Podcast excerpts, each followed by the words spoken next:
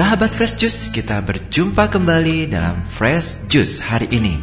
Edisi Jumat 22 Februari 2019.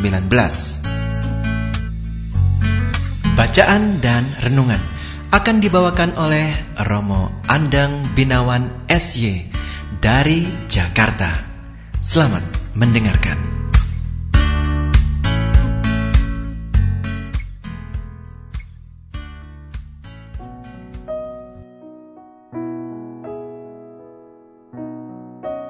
Rekan-rekan pendengar Flash Juice yang saya kasihi, salam damai sejahtera di dalam Tuhan. Pada hari ini saya, Andang Binawan, ingin mengajak Anda merenungkan kisah tentang Santo Petrus yang disapa secara khusus oleh Yesus dan juga mengimani Yesus secara pribadi. Hari ini bersama gereja kita memang memperingati tahta Santo Petrus. Tetapi bacaan hari ini menjadi menarik juga.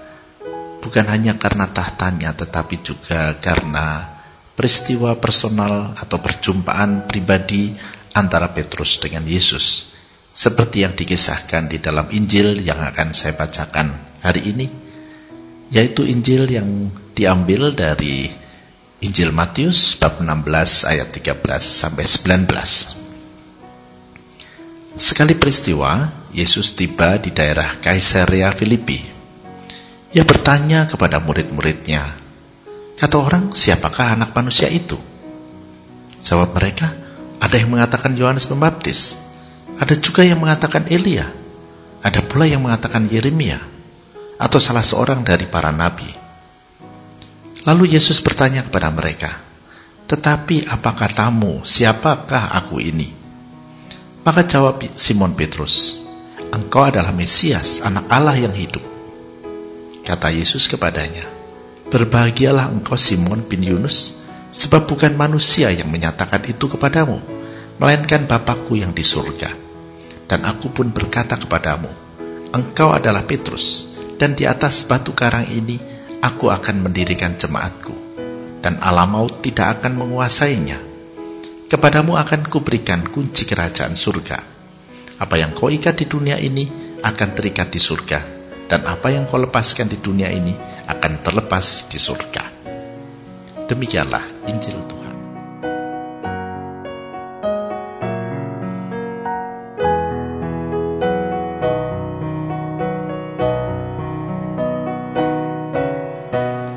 Rekan-rekan, terkasih di dalam Tuhan, Injil hari ini seperti tadi saya katakan mengisahkan perjumpaan Petrus dengan Yesus. Memang yang berjumpa pertama-tama bukan Petrus melainkan Simon. Apa artinya? Yang berjumpa adalah seorang manusia, seorang nelayan yang melihat dan mengimani bahwa Yesus sungguh putra Allah yang memperkenalkan Allah sebagai Bapa. Perjumpaan itu akhirnya mengubah pengalaman pribadi menjadi sebuah kekayaan yang mengubah seorang Simon dan akhirnya menjadi Petrus. Di sanalah kita tahu iman akan mengubah dan membuat kita menjadi pribadi yang berbeda. Dengan itu pula sebenarnya mau dikatakan bahwa iman adalah hubungan yang sangat personal didasari dengan pengalaman-pengalaman yang sangat pribadi antara diri kita dengan Tuhan. Tentu dalam hal iman Kristiani, perjumpaan itu adalah perjumpaan kita dengan Tuhan melalui Yesus. Maka saya berani mengatakan bahwa iman pada dasarnya ibarat orang yang jatuh cinta pada orang yang mencintai kita. Iman adalah jatuh cinta karena kita lebih dahulu dicintai. Dan Allah bagi kita adalah Allah yang menghargai kita. Allah yang menyentuh kita secara pribadi. Dan kita mengatakan, Ya Tuhan, aku juga mencintaimu. Cinta itulah yang mengubah seorang Simon kemudian menjadi Petrus. Dalam hal ini, pengalaman-pengalaman kita harus kita refleksikan sejauh mana iman adalah sebuah pengalaman personal. Bukan hanya karena diajarkan oleh guru-guru agama, oleh bruder atau suster atau romo yang mengajari kita tentang agama. Tadi di dalam Injil dikisahkan, Yesus bertanya kepada murid-murid, lalu murid-murid menjawab bahwa Yesus mungkin Yeremia, mungkin Yohanes Pembaptis, dan segala macam. Dan itu agak mirip kalau kita menjawab, siapakah Yesus bagi kita? Lalu kita menjawab, menurut bruder begini, menurut suster begini, menurut guru agama saya begitu.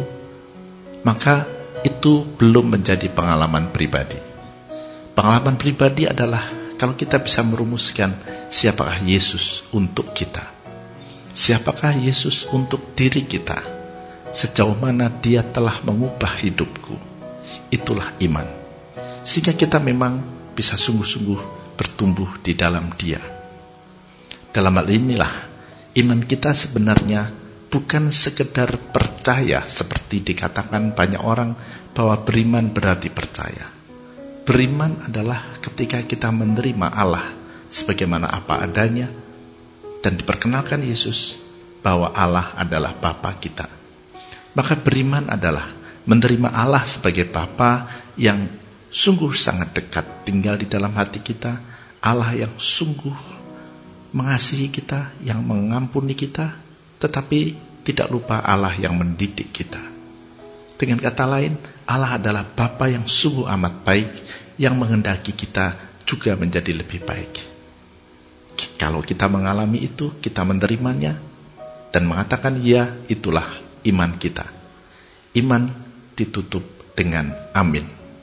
Maka sebenarnya tiga kata itu iman, amin, lalu kita aman.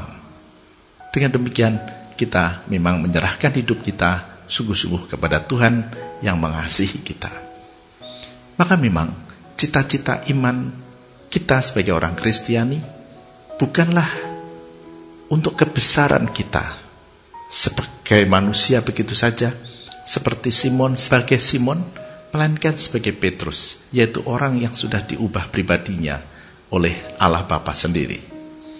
Maka memang cita-cita Kristiani adalah agar Allah berkarya di dalam hidup kita, agar Allah meraja di dalam hati kita, seperti kita doakan di dalam doa Bapa kami, jadilah kehendakmu di atas bumi seperti di dalam surga. Maka cita-cita Kristiani memang adalah sebuah upaya bagaimana sungguh memuliakan dan menghormati Allah di dalam setiap langkah laku kita, di dalam kata-kata kita, bahkan juga di dalam rencana-rencana hidup kita. Maka poin ketiga yang tidak kalah penting untuk direnungkan adalah bahwa di dalam tradisi kita sebagai orang Kristiani menjadi jelas bahwa iman dibedakan dengan agama Agama adalah lembaga, agama adalah institusi yang menjadi tempat persemaian dari iman itu. Tahta Santo Petrus pada dasarnya adalah sebuah pelembagaan atas iman dari Simon menuju Petrus yang diharapkan dengan demikian membantu setiap iman yang ditaburkan Tuhan di dalam hati kita. Karena bagaimanapun lembaga adalah berfungsi sebagai sarana, sebagai tempat persemaian, bukan tujuan. Imanlah yang lebih penting. Tentu bahwa kita dibantu banyak oleh agama, dibantu banyak oleh gereja di dalam menumbuhkan iman kita supaya berbuah, itulah yang kita harapkan dan yang memang telah terjadi dan di sanalah kita menghormati gereja, menghormati para pimpinannya, menghormati lembaganya.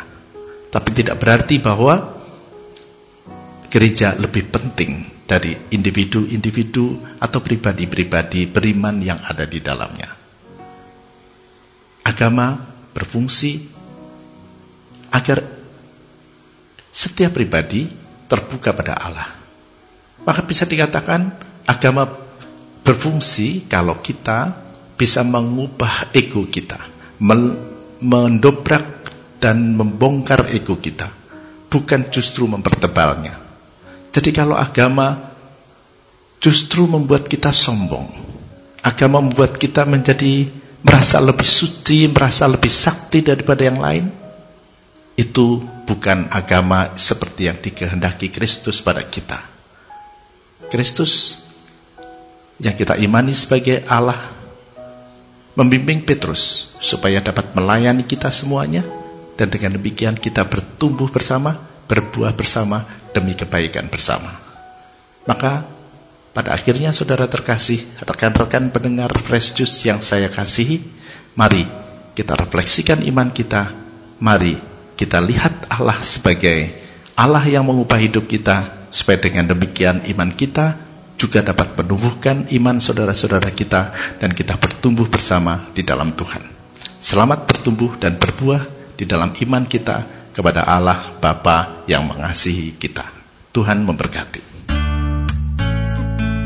Sahabat Fresh Juice, kita baru saja mendengarkan Fresh Juice Jumat 22 Februari 2019.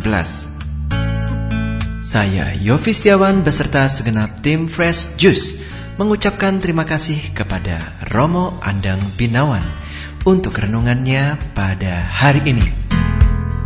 Sampai berjumpa kembali dalam Fresh Juice edisi selanjutnya.